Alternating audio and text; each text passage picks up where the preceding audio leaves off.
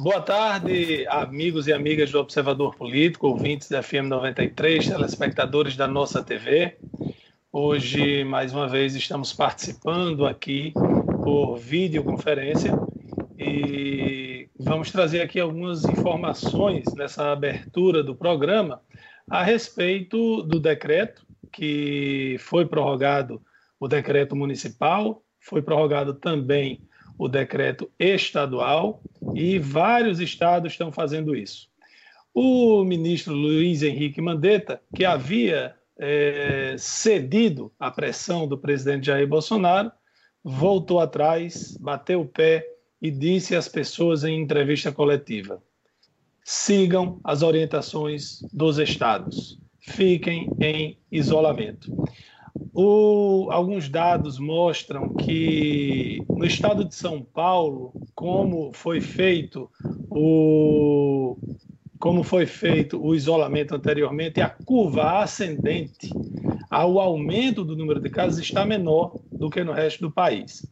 Eu vou falar aqui dos decretos, ao longo do programa a gente conversa com mais informações a respeito do coronavírus de um modo geral. Bom, a prefeita prorrogou o decreto no que tange as questões de funcionamento de comércio, foi prorrogado por mais uma semana e ficou acertado, junto com o presidente das entidades de classe do setor produtivo, que, esse, que essa alteração poderia ser feita, essa avaliação seria feita semana a semana.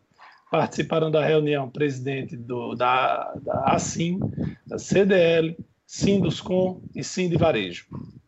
E nessa prorrogação houve uma alteração para possibilitar o funcionamento de oficinas mecânicas, borracharias e em especial para suporte de transporte de carga e de serviços essenciais nas estradas e rodovia, incluindo o comércio de autopeças e ferramentas. É uma medida importante para que não corra nenhum risco de a, os serviços essenciais pararem. No, também não sofrerão descontinuidade nos serviços o funcionamento dos serviços públicos e atividades essenciais listadas na portaria 116 de 26 de março de 2020 da secretaria da ministra de Agricultura, Pecuária e Abastecimento. Os, os estabelecimentos autorizados a funcionar na forma deste artigo deverão manter as portas fechadas, sendo permitidas apenas a entrega em domicílio e takeaway, que é o serviço quando a pessoa encomenda algum o produto, é muito usado isso na comida, você vai lá, pega e sai. Agora, eu gostaria de falar de um, de um modo especial a, a, com relação ao funcionamento da Cobal. É, a Cobal, o mercado do Bom Jardim e o mercado do Alto, Alto da Conceição, eles têm um comércio de gêneros alimentícios muito forte. Então, como eles funcionam mais ou menos como um supermercado para muita gente, o, a prefeita resolveu mantê-los abertos. Porém, precisa se seguir algumas regras. Essas regras podem é, deixar alguém insatisfeito, podem chatear alguém, mas acreditem, são medidas necessárias para a segurança da própria população. A Prefeitura de Mossoró não tem opção que não seja ter responsabilidade, além de ter que seguir decretos estaduais e decretos federais que sobrepõem as regras municipais. A Cobal já está funcionando até meio-dia e, a partir de amanhã, será feito o controle de acesso de pessoas para que tenha, no máximo, uma pessoa a cada 5 metros quadrados. Não se preocupem, não vai ser nada de outro mundo. Afinal de contas, a área construída da Cobal é bem grande, é 7 mil metros, são 7 mil metros. Nós vamos ter que colocar algumas regras de higiene para quem trabalha lá, né? a questão do álcool em gel, do uso de máscaras, uso de luvas, das, dos EPIs e também a redução do número de pessoas trabalhando lá. Essas medidas, por mais antipáticas que possam parecer, elas têm o único objetivo de proteger a população. Amanhã, a vigilância sanitária, a fiscalização do meio ambiente, a polícia militar a Guarda Civil e a Secretaria de Desenvolvimento Econômico estará toda presente na Cobal para orientar, para explicar, para conversar, para mostrar às pessoas que, como eu disse, por mais antipática que possa parecer, essas medidas são necessárias para assegurar a segurança da população.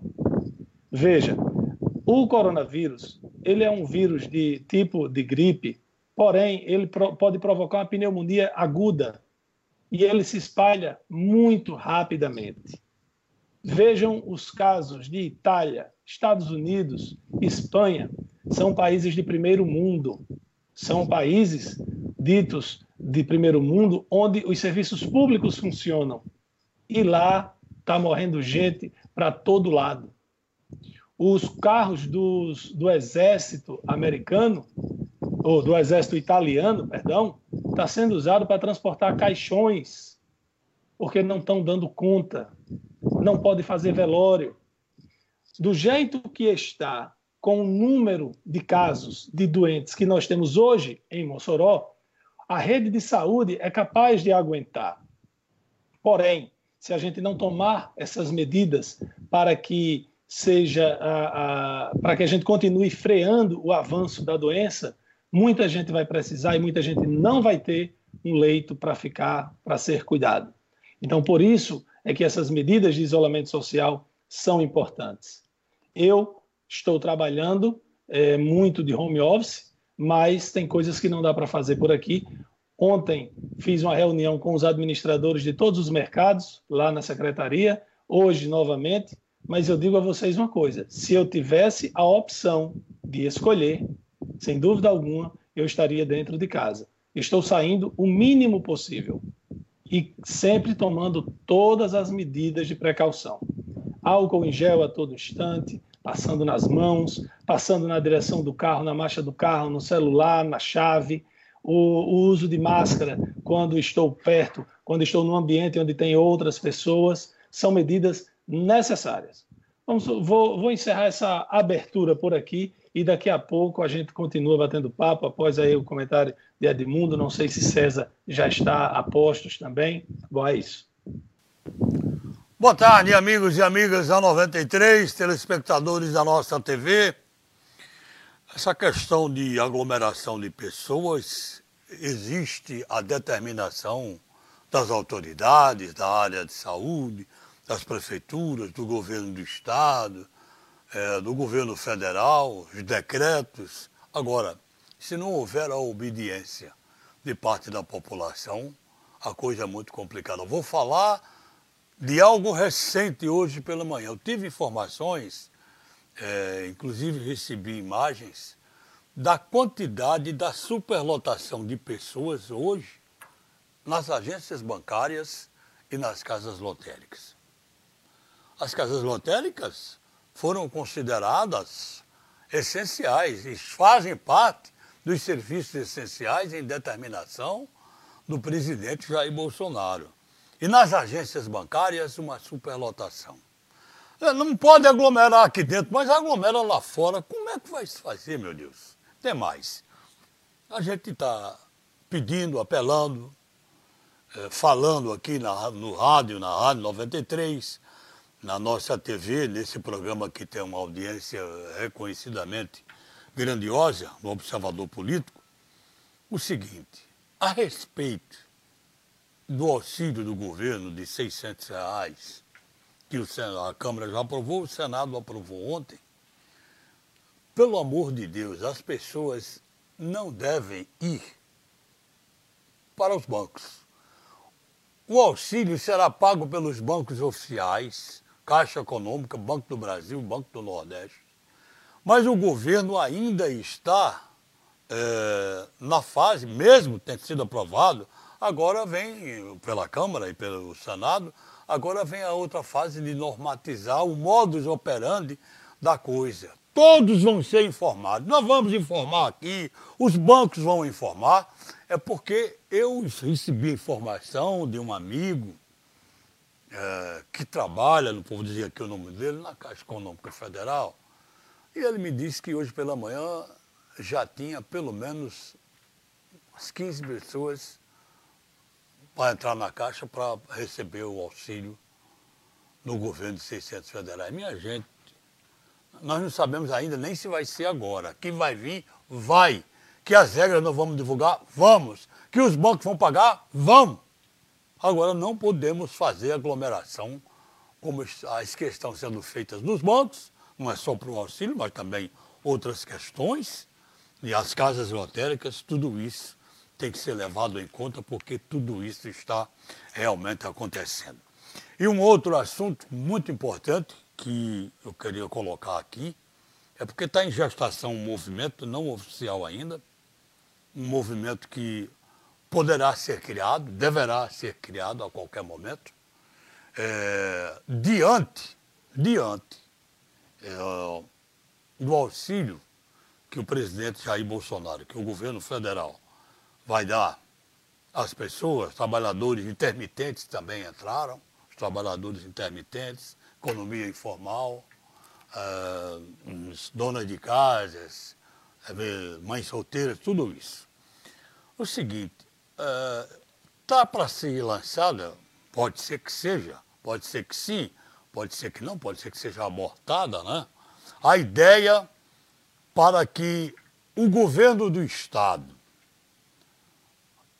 em convênio com as prefeituras, pudessem liberar um vale-feira no valor aproximado de 400 reais, de 300 a 400. Prefeitura, vamos dizer que seja 300, a prefeitura entra, as prefeituras entrariam com 100 reais e o governo do estado entraria com 200 reais.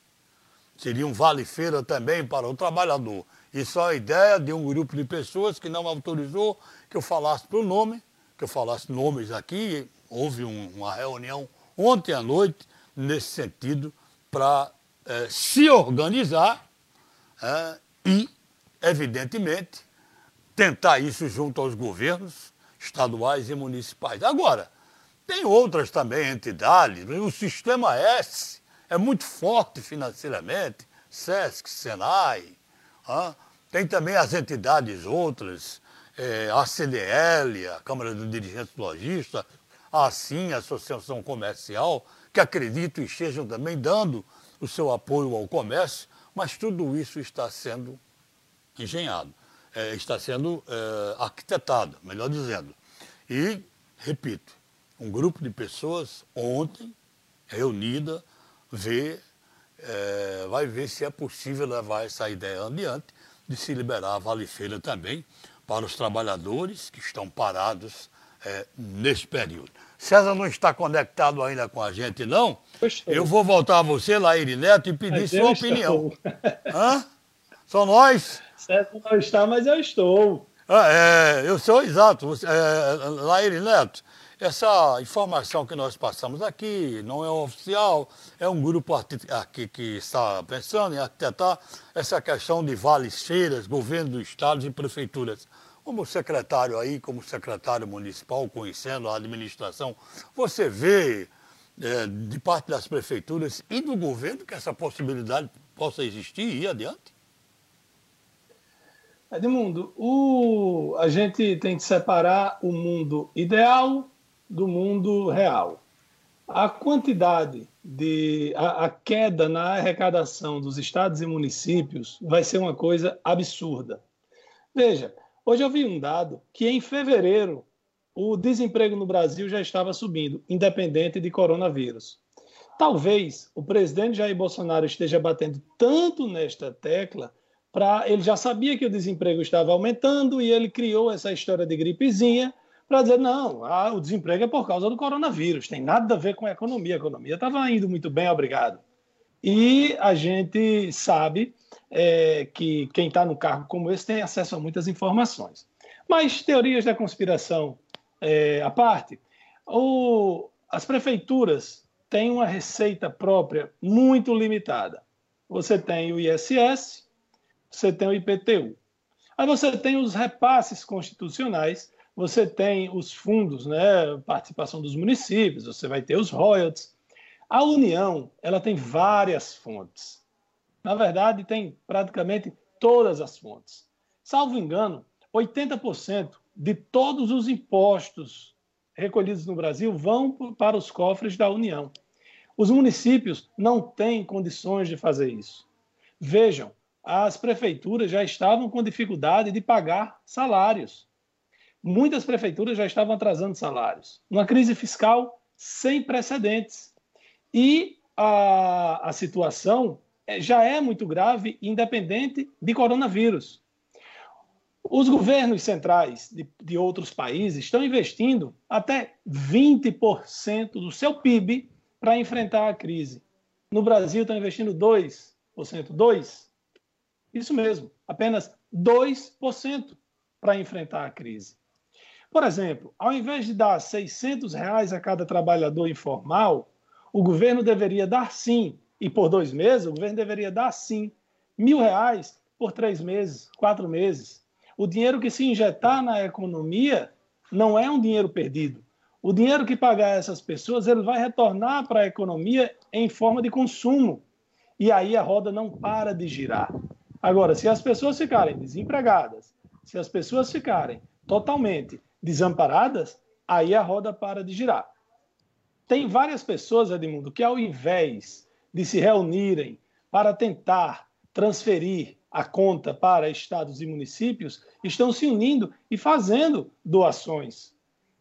O, tem gente doando aos hospitais, água sanitária, detergente, álcool em gel.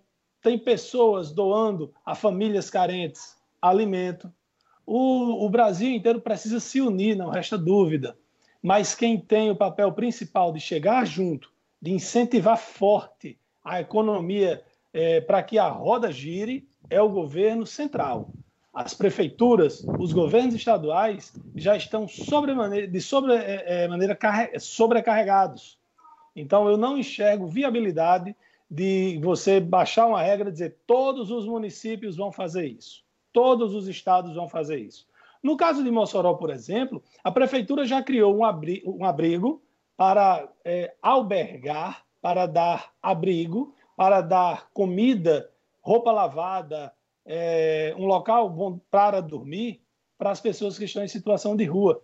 Já tem cerca de 50 pessoas albergadas. Já é um gasto que não se tinha, que está tendo agora. A, a queda na arrecadação do ISS vai ser enorme.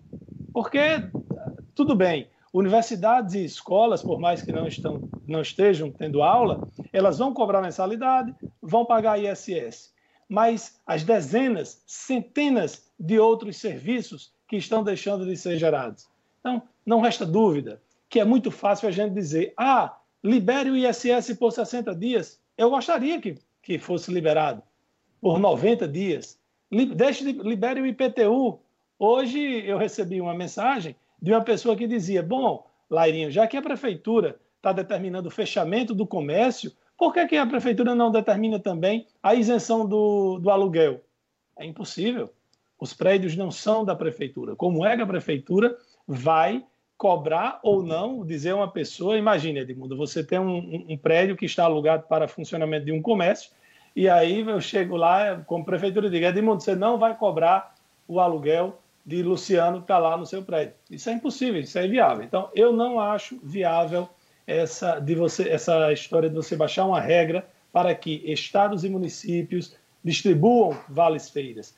Tem alguns municípios que têm condições que farão isso. Eu vi hoje, que mais cedo, que a prefeitura de Maceió, salvo engano, está dispensando o IPTU. Não sei se a maioria de lá já pagou IPTU, não sei se a receita de IPTU compromete a receita global, mas o fato é que ah, lá conseguiram fazer essa medida. E isso vai variar de prefeitura para prefeitura, de estado para estado. Olha, notícia positiva é, de hoje que a gente pode trazer é de que o número de novos casos de coronavírus, do novo coronavírus, estão caindo pelo terceiro dia consecutivo. A informação foi até ontem.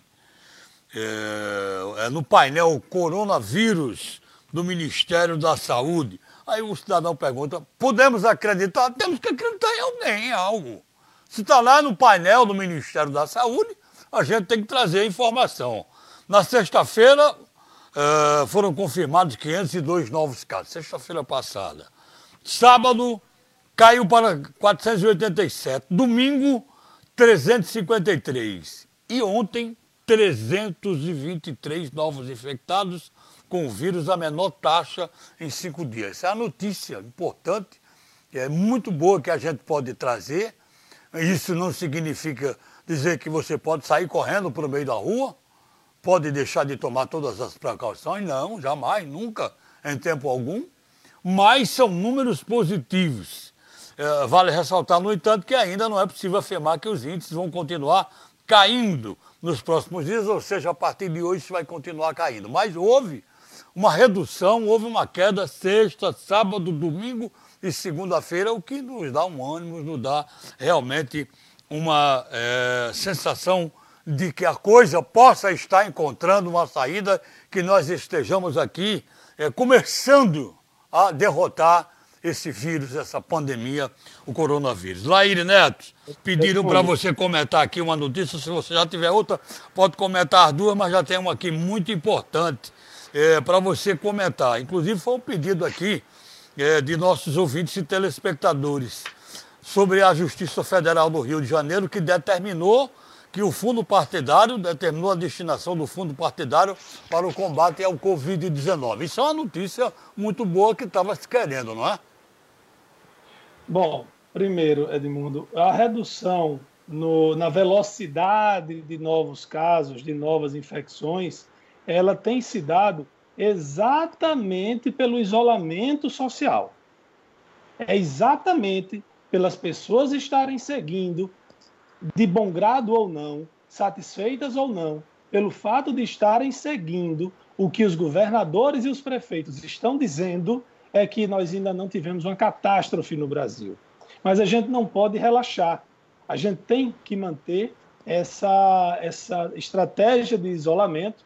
É o que todos os especialistas dizem. Como nós já falamos aqui, a exaustão.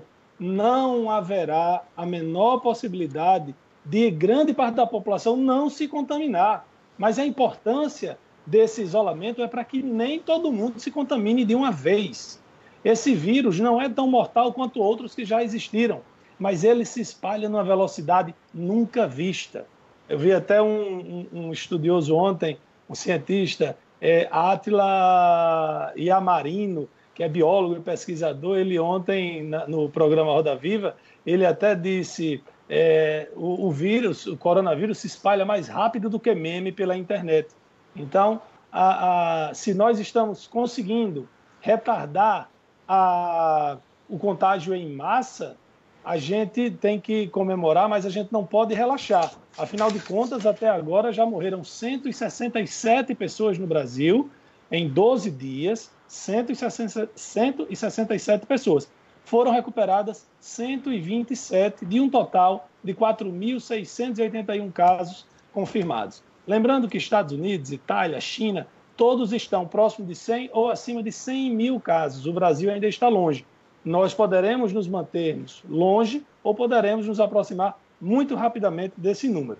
Com relação à decisão da Justiça do Rio de Janeiro, Edmundo, na verdade, a juíza não determina que o fundo vá para, pelo menos não foi isso que eu entendi, ela não determina que o fundo vá para o combate ao coronavírus. Ela dá um prazo de tantos dias para que o Congresso e a Presidência da República decidam de uma vez por todas se vão ou não usar. O que eu entendi foi isso. A gente já está aqui com César Santos, Santos conectado. conectado. César, César, talvez tenha essa informação aí. Boa tarde, César.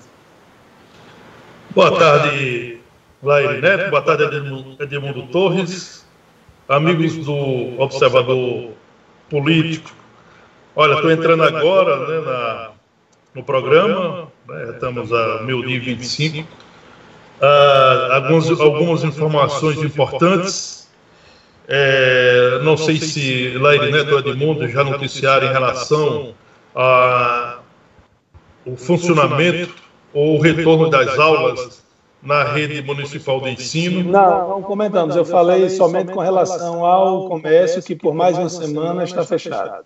Pois bem. Então, dentro desse novo decreto assinado pela prefeita Rosalva Ciarline, que está publicado no Jornal Oficial do Município, na edição de hoje, a, a prefeita decidiu antecipar o recesso escolar do meu de ano, que seria no mês de julho, perdão, no mês de junho e antecipado agora para abril. Portanto, as aulas vão continuar é, sem acontecer até o dia 30 de abril. Isso não vai trazer um prejuízo ao ano letivo, porque a, a, a, prefeita decidiu antecipar o recesso, ou seja, antecipar as férias escolares, que ocorreria em junho, agora vai, vai ocorrer nesse mês de abril que está começando. É, outra decisão tomada pela prefeita Rosalba Ciarmini para minimizar os problemas que essa medida possa trazer para aqueles alunos menos. É, aqueles alunos que não têm as condições ideais de boa alimentação e que dependem da, da alimentação ou da merenda escolar, a prefeitura vai distribuir um kit de alimentação com todos os alunos de matriculados em escolas creches e nas escolas de ensino fundamental do município, algo em torno de 22 mil alunos. A prefeita Rosalba Ciarlini ainda não definiu de que forma esses kits é, alimentação, é, de que forma eles serão distribuídos, a partir de quando eles serão distribuídos. A equipe da, do município está elaborando um calendário para essa distribuição e a forma como esses kits alimentação é, serão é, distribuídos para os alunos, repito, das escolas creche do município e das escolas do ensino fundamental, algo em torno de 22 mil alunos. Também uma decisão já de agora pela manhã é da Universidade do Estado do Rio Grande do Norte. A decisão do reitor Pedro Fernandes, em comum acordo com os diretores dos campos avançados e das unidades universitárias. e também dos estudantes, ficou decidido que o calendário universitário 2020 está suspenso por tempo indeterminado.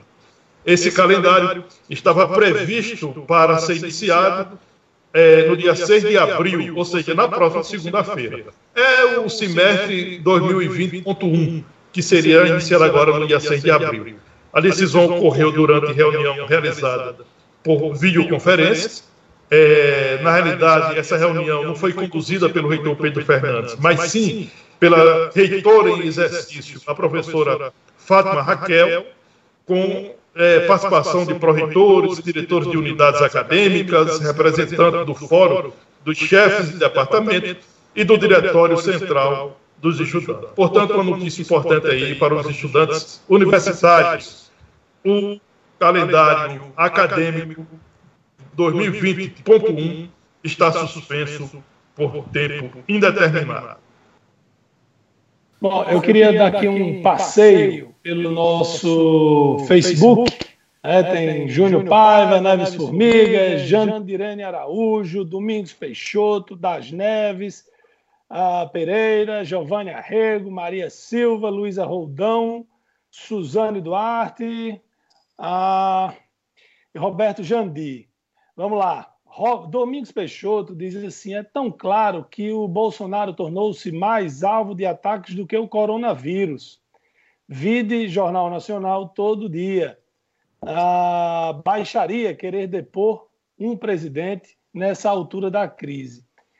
Olha, eu não, não sei, não saberia é, classificar se é baixaria, o que danado é. Porém, o ministro Marco Aurélio Melo encaminhou ao à Procuradoria-Geral da República um documento para que esta se manifeste a respeito de um pedido de afastamento do presidente Jair Bolsonaro para que, é, por causa da, dos alegados, né, quem está dizendo não sou eu, crime de responsabilidade, crime contra a saúde da população, são é, algumas das, das coisas que constam nessa, nesse, nesse documento enviado por Marco Aurélio.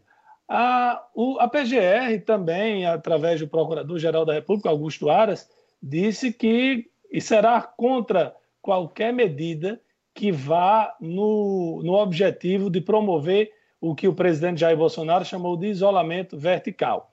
Lembrando que, pelo menos de forma pública, hoje há apenas dois líderes no mundo, dois presidentes, ou primeiro-ministro, ou rei, ou o que quer que seja, no mundo, defendendo é, contra o isolamento social.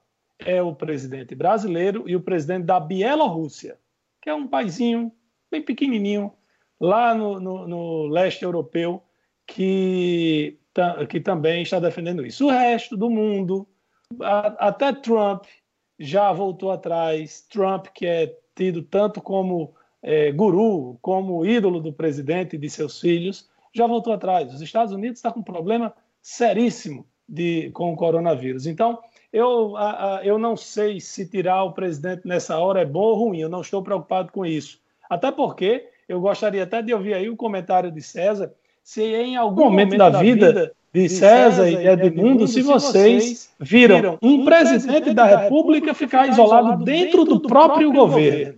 Porque, ao que parece, formou-se uma frente aí. Paulo Guedes, Sérgio Moro e Luiz Henrique Mandetta contra o presidente Jair Bolsonaro, se não contra o presidente, pelo menos contra o que ele tem dito com relação ao enfrentamento ao coronavírus. Olha, Olha não... Pois não, Edmundo, pode ir. Não, César, rapidinho, meu comentário é, eu vejo que tem um palanque armado do presidente para 2022, um palanque armado da oposição para 2022. O, o, presidente faz oposição a ele próprio. Agora, essa história de tirar o presidente de uma situação agora, pelo amor de Deus, eu acho que isso é o fim. Olha, eu entendo o seguinte: essa iniciativa de um deputado federal do PT de Minas Gerais né, que pediu o afastamento do presidente da República por até 90 dias, é, com consequência que pode chegar até o afastamento definitivo, eu acho que é uma questão de palanque político e que não cabe nesse momento. Nós precisamos focar no enfrentamento e na contenção do novo coronavírus. Nós não precisamos de crise política.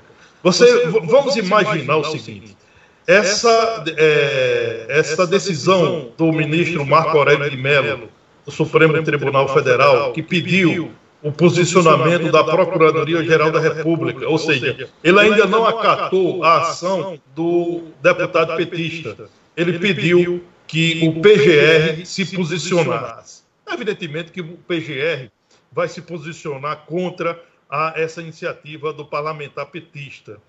Agora, vamos imaginar o contrário. Vamos imaginar que fosse estabelecido um processo de afastamento do presidente da República, mesmo que temporário. Vamos imaginar a torcida da, do presidente da República, os fanáticos do presidente da República, pública, perdão, sair nas ruas para defendê-lo, indo ao STF contra a decisão do STF. Você imagina uma movimentação no Congresso Nacional contra tal medida? O que é que nós não teríamos nas ruas desse país. Vale lembrar que na semana passada, em Natal, os fanáticos apoiadores do presidente Jair Bolsonaro saíram em carreata nas ruas de Natal defendendo o fim do isolamento social. Imagine só se fosse, levar, fosse levado a termo um afastamento do presidente agora, da forma como esse país está dividido politicamente. Acho inoportuno é, inoportuno e oportunista por parte desse deputado do PT pediu o afastamento do presidente da República agora. Nós não precisamos de uma crise política, nós não precisamos de uma crise institucional, seja ela criada pelo presidente, seja ela criada pelos contrários ao presidente. O que precisamos é que o país esteja unido contra esse inimigo comum que é o Covid-19. Qualquer outra posição contrária a isso, só virá para tumultuar ainda mais a vida dos brasileiros.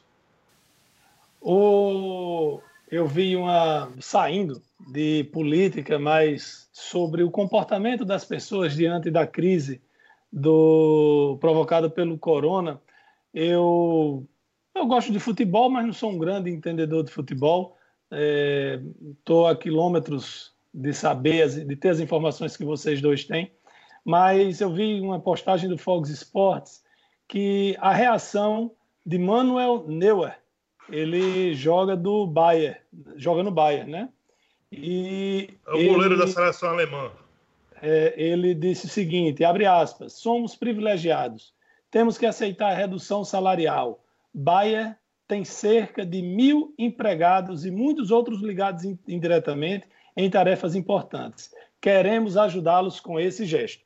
Isso o Manuel Nauer, né, foi quando aceitou reduzir o salário dele. Aí depois vem a declaração de Guilherme Arana, do Atlético Mineiro, abre aspas, a redução salarial não justifica, temos que ficar em casa para seguir as recomendações que estão sendo passadas, mas os jogadores não têm nada a ver com isso. Eu acho que a redução salarial não convém, fecha aspas. É, é, é os jogadores, César. O que comentou André Fran, que é jornalista, André disse: 7 a 1 foi pouco, se você comparar essas duas declarações desses dois jogadores. Aqui pertinho Olha. de nós, os jogadores do Fortaleza já tiveram seus salários reduzidos em 25%. Houve um acordo, inclusive, o treinador, que é famoso no Brasil inteiro, Rogério Senni. Olha, é, eu queria até pegar esse gancho aí do comentarista da Fox e dizer o seguinte: ao invés de ele comparar uma posição individual de Guilherme Arana, ele poderia pegar o elenco completo do Fortaleza, que aceitou a redução nesse momento de 25% do valor dos seus salários, e dizer o seguinte: nesse momento o Brasil deu de goleada na Alemanha, porque é um elenco inteiro abrindo mão de 25% dos salários, ainda a sua comissão técnica e os dirigentes do Fortaleza. Essa decisão lá do goleiro do, do, da equipe alemã, ele também é goleiro da seleção alemã, é, foi antecedida uma decisão de Leonel Messi, do Barcelona, de Cristiano, de Cristiano Ronaldo, da Juventus. Aqui no Brasil, é, o Fortaleza deu exemplo. O seu elenco, os, a sua comissão técnica e os dirigentes remunerados, todos eles, abriram mão de 25% do valor dos salários pelos próximos três meses. Olha, chegando aqui uma colocação muito importante e interessante, nós já estamos caminhando para o final do, do primeiro bloco. Meu nobre, os policiais civis estão sofrendo, pode acreditar, estamos na linha de frente e estamos sem equipamento de proteção individual e nós já chamamos a atenção disso aqui no programa. Os policiais estão na linha de frente sem equipamento de proteção, máscaras insuficientes, álcool em gel e tudo mais. Dá só um toque aí, porque o Sindicato dos Policiais Civis está se movimentando, mas a administração até agora só fez promessas. Eu só gostaria que, fico grato se preservar o meu nome, porque além da portaria da mordaça, onde nós não podemos mais falar nada e qualquer coisa, a Corregedoria ainda sabe e vai nos punir. Um apelo do policial que pede para ficar aqui, resguardar seu nome, porque a polícia está na linha de frente e totalmente desequipada. Olha, eu vi há alguns dias um vídeo da polícia portuguesa e falando, era, era mais ou menos assim, o áudio pedindo para as pessoas ficarem em casa, já que eles não podiam ficar, já que eles, policiais, tinham que estar ali fazendo a segurança. E essa não se restringe, Edmundo, aos policiais. Você tem o operador de caixa no supermercado, o ASG, você tem o médico, o fisioterapeuta, o nutricionista que está lá no, no hospital, na UPA, você tem a imprensa. Hoje, por exemplo, vejam só, o, presidente Jair Bolsonaro para todos os dias para falar com apoiadores e com a imprensa quando sai do Palácio do Alvorada. E hoje ele resolveu, é, sim, aí por, por orientação da segurança do Palácio do Planalto, os apoiadores ficam lá e a imprensa fica num cercado ao lado desses, da, desses apoiadores. E hoje, quando o presidente parou, o, um repórter perguntou o que, é, o que é que ele tinha achado das declarações do ministro da Saúde, Luiz Henrique Mandetta, defendendo o isolamento social para invadir a propagação do vírus. E aí Bolsonaro disse, abre aspas, eu não sei o que ele falou. Eu parto do princípio que eu tenho que ver, não só ler o que está escrito. Fecha aspas. E aí, um apoiador começou a atacar, a agredir a imprensa. quando o, a imprensa pediu que ele terminasse de responder, o presidente mandou os, os, jornalistas calarem a boca e disse quem vai falar é ele, com uma pessoa que estava toda é, é, paramentada, enfeitada com as coisas de, de, de Bolsonaro, de, parecendo roupa de, do que usam os apoiadores dele, e que se identificou como professor opressor. Então, os jornalistas fizeram uma atitude que Bolsonaro ficou surpreso. Os jornalistas começaram a se retirar do local. Eles foram embora. E eles. É, é, Luciano, eu acho que caiu aqui, né? Ah, ok. Você está no ar. Ok, Lairinho, você está no ar, está no ar sim. Não estou vendo o retorno. É, mas você está no então, ar sim. Então, vamos lá. Pode seguir. Pronto. Eu, os repórteres começaram a se retirar. E aí Bolsonaro, surpreso, começou a gritar: vão embora, vão abandonar o povo, a imprensa não gosta de povo. Está cada dia mais maluca essa história toda. Uh, Lair, Lair tem um, um, uma curiosidade em relação a essa cobertura que é feita diariamente. O presidente Jair Bolsonaro cometeu um, um grande erro quando foi é, encontrar com manifestantes naquele domingo lá de 16 de março, que foi bastante criticado e, e com, com razão. As críticas foram duras e deveriam ser duras, ou talvez mais duras do que, do que foram. Agora, eu tenho uma curiosidade. É, diariamente, o presidente fica muito próximo do grupo de jornalistas, de profissionais de imprensa, que estão lá sempre nas primeiras horas da manhã para aguardar a passagem do presidente. Ali fica uma aglomeração, pelo menos, de 40, 50 profissionais, repórteres, é, câmeras, é, técnicos, apoiadores, ficam ali naquele cercado, como a gente cita. É, não, ser, não é um risco ficar muito próximo do presidente na hora que, se há, que é considerado que o presidente talvez esteja infectado e os jornalistas ficar tão próximos e aglomerados para pegar a palavra do presidente nas primeiras horas da manhã, é uma curiosidade que eu tenho em relação a esse cenário. Mas, César, isso aí é uma questão de, de opção. Do mesmo é. jeito, o policial que vai para a rua, os seguranças do presidente que o estão acompanhando. Por exemplo, um motorista do presidente está internado por causa sim, do coronavírus. Sim, sim, porque ele não teve a opção. Ele teve Mas que vamos, vamos, vamos imaginar o seguinte. Tem que fazer esse trabalho. É, eu, eu concordo plenamente. Ah, mas vamos imaginar o seguinte: se teve veículo de imprensa que fez praticamente um, um, um noticiário diário sugerindo que o presidente estava infectado. Não seria uma irresponsabilidade colocar o seu profissional próximo de uma pessoa que possa estar infectada? Bom, a irresponsabilidade maior é do presidente em não é, ficar isolado. Ou não seria dos dois lados? Não enxergo. O jornalista ele tem o dever de informar. Ele está cumprindo o papel dele. Nós, nós temos nós... a opção de estarmos aqui em videoconferência. Mas pois você é. já pensou se os meninos que estão trabalhando aí na nossa TV, se eles fossem ficar em casa, se eles não se dispusessem a o comprometimento a fazer o trabalho? Da mesma forma, a imprensa, o operador de caixa, o policial, o motorista do ônibus, o eu médico. É... Eu entendo perfeitamente, mas eu, eu penso que, eu imagino que nós profissionais, eu penso que a gente jamais se aproximaria de alguém, seja ele um presidente ou um cidadão comum, que tivesse com possibilidade de, de, de estar infectado pelo o vírus que assusta o mundo. Olha, saiu agora há pouco é, um novo boletim do coronavírus no Rio Grande do Norte. O boletim liberado pela Secretaria de Saúde Pública do Estado é, aponta que nós temos nesse momento, segundo a CESAP, temos no Rio Grande do Norte 82 casos confirmados, é, distribuídos da seguinte forma: Natal 42, Mossoró 17, Parnamirim 10, Açu 1 caso, Caicó, Carnaubais, Luiz Gomes, Macaíba, Monte Alegre, Passa e Fica, São Gonçalo do Amarante, São José do Mipibu e Tibau.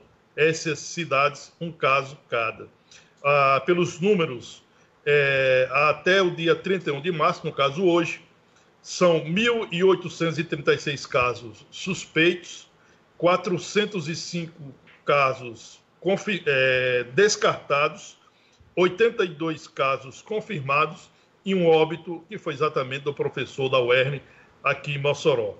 Esse é o número mais recente, o boletim mais recente da Secretaria de Saúde Pública do Estado do Rio Grande do Norte, liberado no final da manhã de hoje.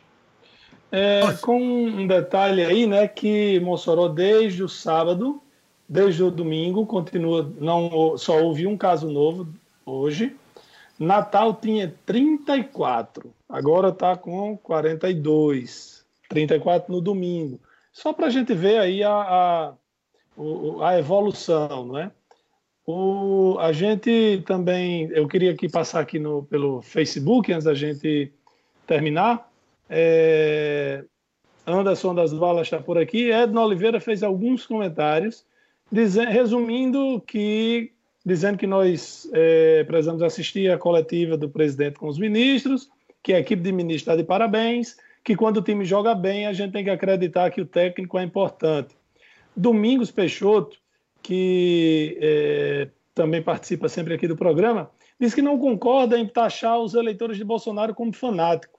São as ideias dele que conquistaram as eleições. Ser fanático é seguir pessoas já condenadas por corrupção e defender que foram melhores. Tem fanático para todos os lados. É... Marcos Oliveira diz: afastar Bolsonaro, legítimo representante do povo brasileiro, é coisa de maracutaia do Centrão. Ah... Cadê? E Domingos Peixoto pergunta quantas pessoas foram curadas. Domingos, no site, no, no perfil aqui da, do governo do estado, da Secretaria de Saúde, onde são divulgadas essas informações, deixa eu ver aqui se fala curado. Não. Só fala quantidade de suspeitos, 1.836, descartados 405, confirmados 82 e um óbito, que foi aqui em Mossoró, na noite de sábado. Olha, uma denúncia grave aqui. Associações que representam grandes varejistas, shopping centers e lojistas encaminharam é, uma denúncia ao presidente do Banco Central, Roberto Campos Neto, e ao ministro da Economia, Paulo Guedes, onde denunciam diretamente os bancos por causa de um aumento expressivo das taxas de juros cobradas, em alguns casos superiores a 70% após o início da crise provocada pela pandemia do coronavírus. É a primeira vez que o setor se manifesta. A Associação de Shopping Center, com 400 associados, disse que vai revisar a estimativa de expansão do setor de 7% em 2020. Portanto, a denúncia é grave, forte ao Banco Central de que bancos, aí generaliza aqui, não especifica quais, estão cobrando taxas abusivas, extorsivas, que em certos casos chegam a 70%. Tenha santa paciência. Eu confesso que eu não vi, pelo menos na minha conta, não teve nenhum aumento de taxa, não. Pelo contrário, a, pelo menos. A denúncia foi encaminhada. A denúncia foi encaminhada ontem, Lair Neto, não deve ter chegado ainda, né? Não, tô dizendo. Sim, não, não. se a denúncia foi ontem, porque o aumento já foi antes, né? Aham. É, ah, é. é. Bom, é, se você está acompanhando não... sua conta, claro, e não chegou, vamos ver como é que vai ser. Né? Mas, mas eu, eu digo a vocês com toda tranquilidade, de banco eu não duvido nada. Claro, é verdade. Olha, só agora, na, agora aqui na reta final do programa, é, dar uma passada rápida por aquelas medidas que foram anunciadas ontem é, através de teleconferência entre a governadora Fátima Bezerra e a prefeita de Mossoró, Rosalba Ciarline, mas pegando a questão a, dos 170 leitos que foram anunciados pela governadora, importantíssimo que esses leitos funcionem o mais rápido possível. Nós precisamos de leitos, tanto de leitos intensivos, semi-intensivos, como enfermarias, né? para tratamento, para cuidar das pessoas é, da baixa complexidade. Agora, a medida foi, foi anunciada. Nós temos aí uma previsão de que esses leitos possam começar a funcionar na próxima segunda-feira, dia 6 de abril. não pode passar desse prazo. Não pode passar desse prazo. Por quê?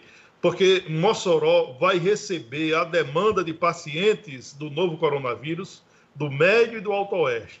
Isso porque os hospitais regionais, Hélio Marinho em Apudi, é, o Hospital Dr. Aguinaldo Pereira em Caraúbas e o Dr. Cleodon Carlos Fernandes lá em Pau do Ferro, na região do Alto Oeste. Aí, nós, aí compreende 60, 64 municípios oestanos, sem ter uma estrutura, é, pelo menos respiradores, para atender a esses pacientes, evidentemente que esses pacientes virão para Mossoró.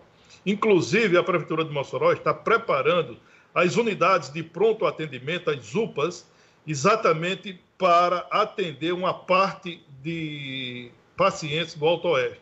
Salvo engano, a UPA do bairro Belo Horizonte, é, que foi a escolhida, que foi a classificada para receber esses pacientes que virão da região do Médio e Alto Oeste. Então, que esses leitos sejam colocados logo em funcionamento, porque ah, o avanço do coronavírus não pode esperar por medidas do governo. Tem que ser logo. O, o, o tempo urge e tem que ser agora. Nós temos uma previsão, eu conversei agora pela manhã com um especialista ah, e conversei também com pessoas da Prefeitura de Mossoró e a previsão de que o número de casos vão aumentar a partir da primeira semana de abril, o número de pessoas infectadas na nossa cidade, na nossa região. Esse número vai aumentar agora na primeira semana de, de abril e em meados de abril nós teremos o pico da pandemia em Mossoró e na região.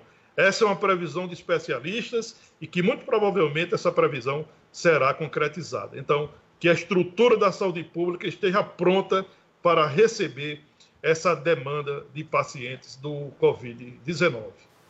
É, César, eu inclusive ouvi hoje, li hoje pela manhã uma matéria ah, dizendo mais ou menos o seguinte: o mundo está pagando um preço alto por não ter feito desde o começo o dever de casa.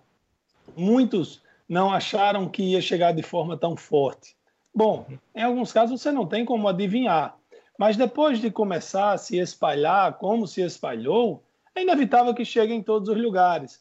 O que eu acho que está acontecendo no Brasil é porque, como as medidas foram tomadas ah, pelos governadores e alguns prefeitos na, hora, na hora que precisou ser tomada, a gente ainda não teve uma avalanche de pessoas precisando dos serviços públicos. Eu peguei o finalzinho ontem da videoconferência entre a governadora, a prefeita e equipes da saúde da prefeitura e do governo do estado, é, onde foi acertado que são cerca de 170 leitos de UTI, como você disse, UCI e de retaguarda.